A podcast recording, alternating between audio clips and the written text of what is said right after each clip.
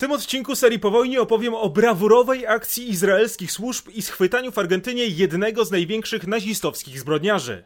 Adolf Eichmann, bo o nim mowa przez kilkanaście lat, skutecznie ukrywał się przed sprawiedliwością.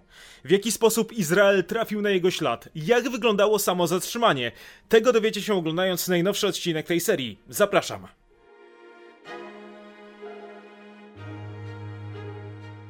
Adolf Eichmann był jedną z najważniejszych osób w III Rzeszy. To on był głównym koordynatorem i wykonawcą planu ostatecznego rozwiązania kwestii żydowskiej. Był dowódcą sekcji do spraw żydowskich Głównego Urzędu Bezpieczeństwa Rzeszy. Niemal od samego początku uczestniczył w planowaniu zagłady europejskich Żydów.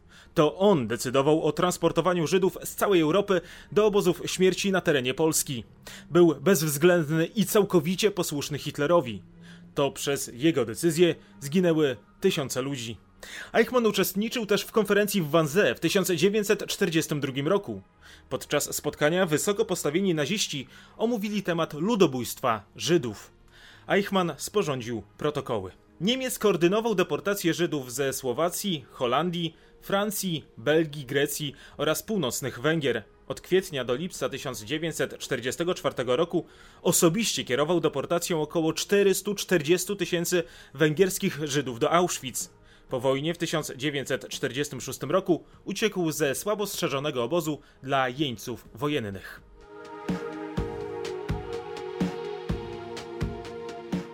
Historia schwytania Adolfa Eichmana rozpoczęła się w połowie 1956 roku w Buenos Aires, gdy 20-letni Klaus poznał nieco młodszą Sylwię.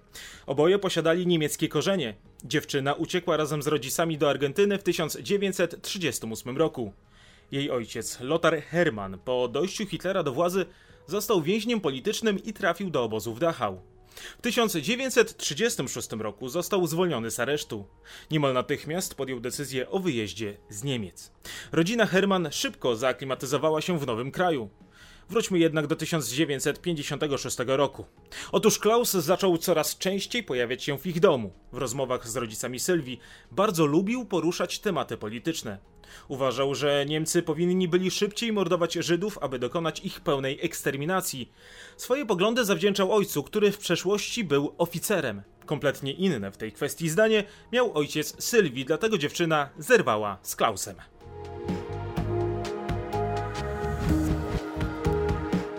1957 roku, czyli 12 miesięcy później, Lothar Hermann przeczytał w gazecie, że we Frankfurcie trwa proces niemieckiego zbrodniarza Adolfa Eichmana. Oczywiście bez udziału oskarżonego, ponieważ ten nadal się ukrywał.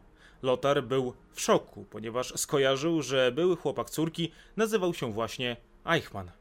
W tej sytuacji postanowił napisać do prokuratora generalnego we Frankfurcie Fritza Bauera. Śledczy Serefen natychmiast zareagował na tę wiadomość, prosząc o podanie adresu człowieka, który może być synem nazistowskiego zbrodniarza. Lothar razem z córką rozpoczęli więc dochodzenie. Choć Klaus nigdy nie powiedział Sylwii, gdzie konkretnie mieszka, dość szybko detektywom amatorom udało się ustalić, że Niemiec mieszka z rodzicami na ulicy Chacobuco 4261. Dom znajdował się w jednej z najbiedniejszych dzielnic Buenos Aires.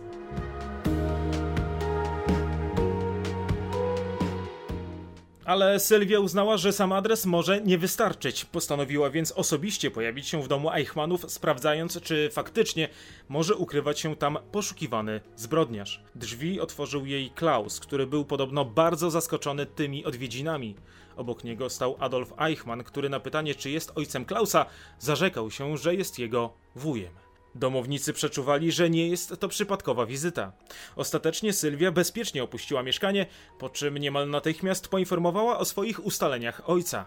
Jeszcze tego samego dnia Lothar wysłał do Niemiec informacje o miejscu pobytu poszukiwanego nazisty. Tymczasem prokurator Fritz Bauer, zdając sobie sprawę z faktu, że niemiecki wymiar sprawiedliwości często opieszale podchodzi do takich spraw, postanowił skontaktować się z szefem izraelskiej misji repatriacyjnej w Niemczech Zachodnich.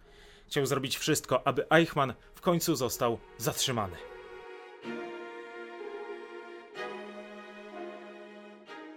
Niemiec spotkał się z przedstawicielem Izraela Felixem Schinarem 19 września 1957 roku.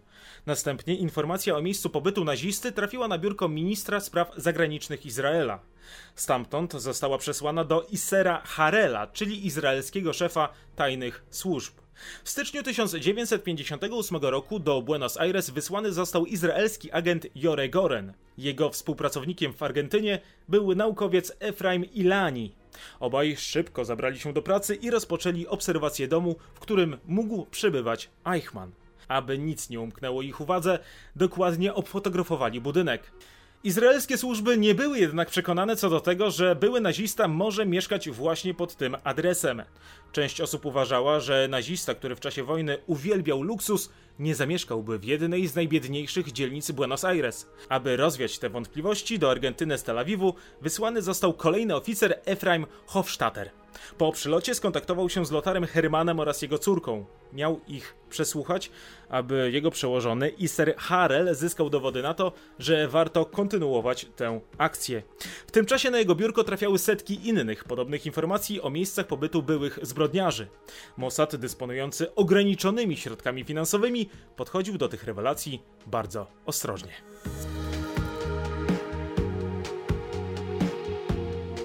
Tymczasem Hofstadter po przesłuchaniu Hermanów nie był w pełni przekonany, czy osoba, którą nazywają Eichmannem, faktycznie nim jest.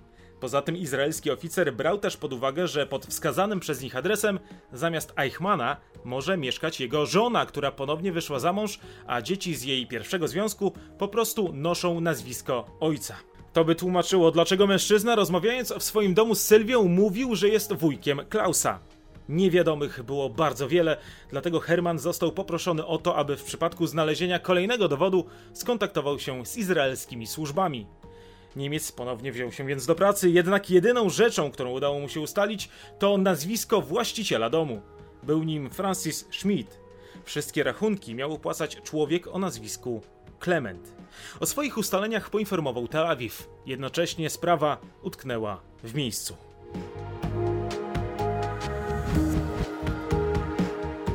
Niemca szukały nie tylko izraelskie służby. W lutym 1959 roku zmarła macocha Adolfa Eichmana.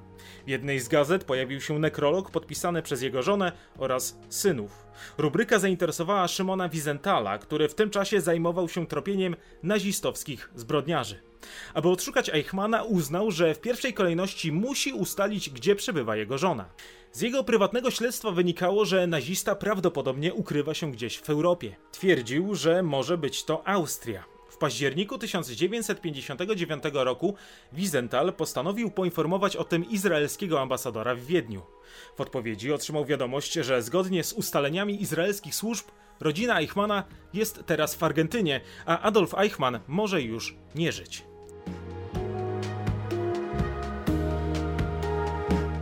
Grudniu 1959 roku do Izraela przyjechał Fritz Bauer. Prokurator generalny z Frankfurtu odwiedził Tel Awiw, przywożąc nowe, interesujące informacje na temat Eichmana. Zgodnie z jego wiedzą, pozyskaną od niemieckich służb, Eichmann uciekł z Europy, posługując się nazwiskiem Ricardo Clement. Harel, czyli szef Mossadu, dość szybko skojarzył fakty. Było to przecież to samo nazwisko, które podał w swoich relacjach Herman kilka miesięcy wcześniej. To właśnie mężczyzna o nazwisku Clement miał opłacać rachunki w domu, który wskazał Niemiec ze swoją córką. Harel natychmiast skontaktował się z premierem Izraela Dawidem Ben-Gurionem, ale ekstradycja nazisty nie wchodziła w grę, ponieważ argentyńskie władze niespecjalnie współpracowały w takich sprawach. Izraelscy agenci obawiali się, że Eichmann ponownie się wymknie. Decyzja mogła być więc tylko jedna. Harel otrzymał misję przygotowania akcji porwania nazisty i przewiezienia go do Izraela. Szef służb od razu zabrał się do pracy. Największym problemem było nie tyle porwanie byłego nazisty, co jego przewiezienie do Izraela. W tym czasie izraelskie linie lotnicze nie obsługiwały połączeń z Ameryką Południową. Do Argentyny wysłany został agent Zvi Aharoni, który na miejscu podawał się za urzędnika izraelskiego Ministerstwa Spraw Zagranicznych. To on miał ostatecznie ustalić, czy mężczyzna mieszkający pod wskazanym adresem to na pewno Eichmann. W przypadku potwierdzenia tej informacji miał wysłać do Izraela telegram o treści kierowca jest czarny.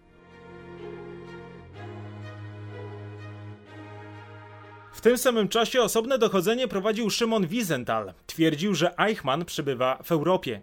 Stale obserwował rodzinę nazisty, a w tym m.in. jego ojca. Był w stałym kontakcie z Mossadem. Przesyłał też zgromadzone przez siebie informacje do Jerozolimy, do Yad Vashem. Trop argentyński zignorował już dawno temu.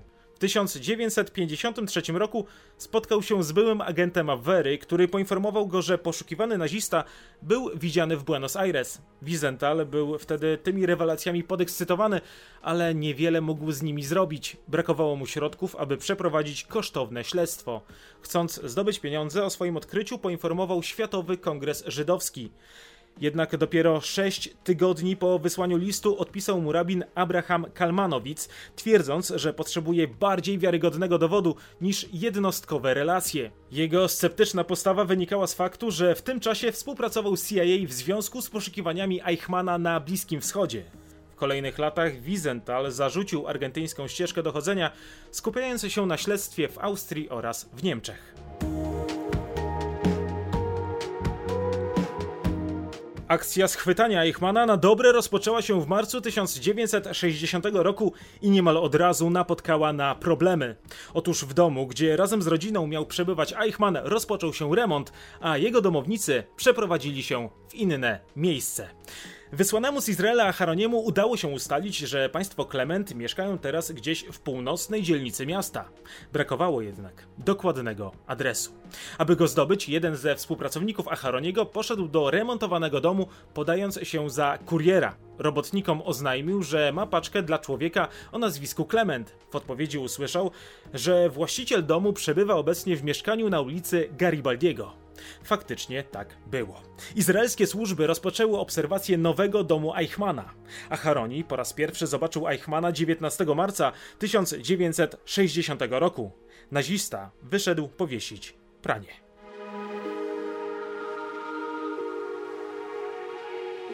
Stale trwała obserwacja mieszkania, a Haroni musiał mieć pewność, że mężczyzna, który przebywa we wskazanym domu, to na pewno Eichmann.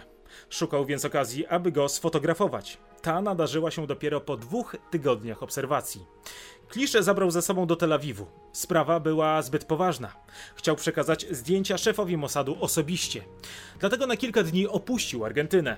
Od tego momentu również i Harel nabrał stuprocentowej pewności, że są na tropie właściwego człowieka a Haroni powrócił do Buenos Aires po dwóch tygodniach.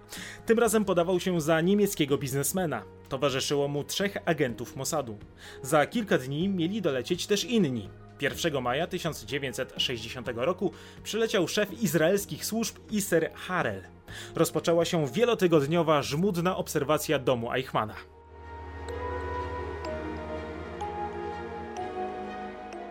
Agenci szukali powtarzalnych sytuacji, codziennych zwyczajów, które mogłyby być odpowiednim momentem do przeprowadzenia porwania. Agenci dość szybko ustalili, że Eichmann codziennie, poza weekendami, o 19.40 wraca do domu autobusem numer 203. Był to dogodny moment do przeprowadzenia porwania.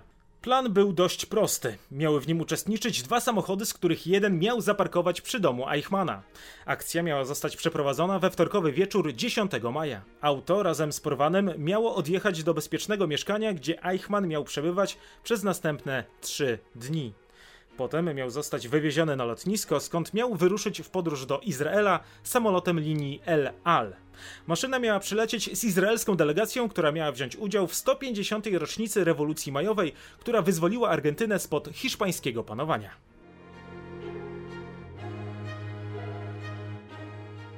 Jak to zwykle bywa, pojawiły się problemy.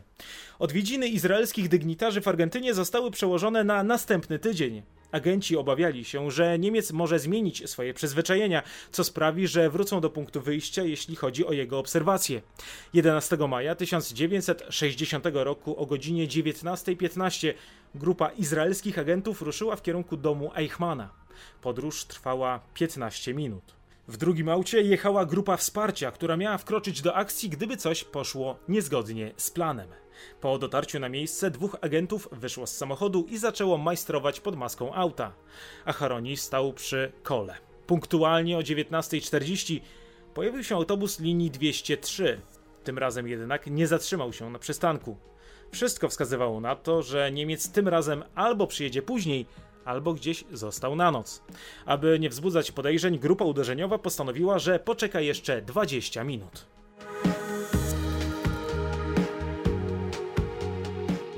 A kiedy minęło już te 20 minut, agenci zdecydowali, że poczekają kilka minut więcej, licząc na to, że Niemiec w końcu się pojawi.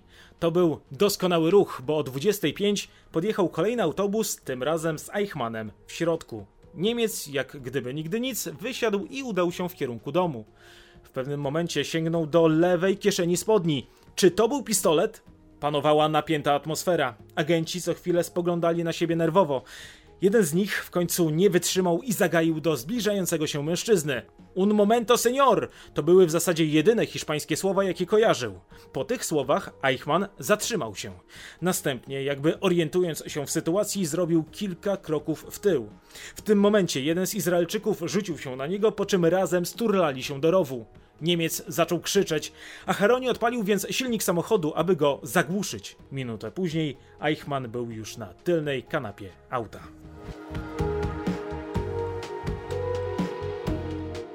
Kolejnych 8 dni Niemiec spędził w kryjówce izraelskich służb. Niemal przez cały czas miał zasłonięte oczy. Równocześnie jego rodzina rozpoczęła poszukiwania. Dzieci Eichmana dość szybko doszły do wniosku, że ich ojciec został porwany przez Izraelczyków. Wspólnie ze znajomymi odwiedzili większość posterunków w mieście, choć o zdarzeniu nie została poinformowana policja. Sprawdzili kostnice oraz szpitale, a także dworce kolejowe i lotniska. Bez rezultatów. Eichmann był bardzo dobrze schowany. Izraelskie służby zdawały sobie sprawę, że na tym etapie misji nie może być żadnej pomyłki. W tym momencie był najważniejszym więźniem Izraela. Aby bez problemów dostać się z nim do samolotu, Niemiec został najpierw ogolony, a następnie ubrany w błękitny uniform stewarda izraelskich linii lotniczych. Przed opuszczeniem budynku podano mu zastrzyk, który sprawił, że 54-letni mężczyzna zaczął zataczać się jak pijany. O godzinie 22.30 auto z Eichmannem w środku wjechało na lotnisko w Buenos Aires. Nie przeszło żadnej kontroli ze względu na dyplomatyczne tablice rejestracyjne. W tym czasie Niemiec był na wpół przytomny. Ocknął się na chwilę jedynie w momencie, gdy był przenoszony do samolotu. Aby przejść kontrolę paszportową, otrzymał lewe dokumenty na nazwisko George Doron. Urzędnik argentyńskich służb imigracyjnych szybko podstemplował papiery, uznając, że mężczyzna jest po prostu pijany. Cztery minuty po północy samolot wystartował z lotniska. Do Izraela dotarł 22 maja o godzinie 7.35. Następnego dnia premier Izraela Dawid Ben-Gurion poinformował naród i świat o schwytaniu nazistowskiego zbrodniarza.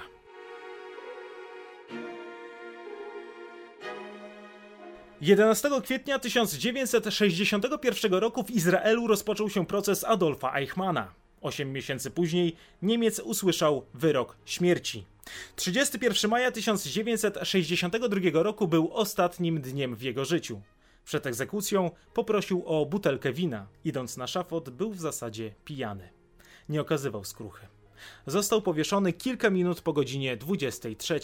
Jego ostatnie słowa brzmiały mniej więcej następująco: Niech żyją Niemcy, niech żyje Argentyna, niech żyje Austria. Umieram wierząc w Boga. Po wykonaniu wyroku jego ciało zostało spalone, a prochy zostały rozsypane do Morza Śródziemnego. To tyle na dziś. Dziękuję za uwagę. Zachęcam do subskrybowania kanału i do usłyszenia.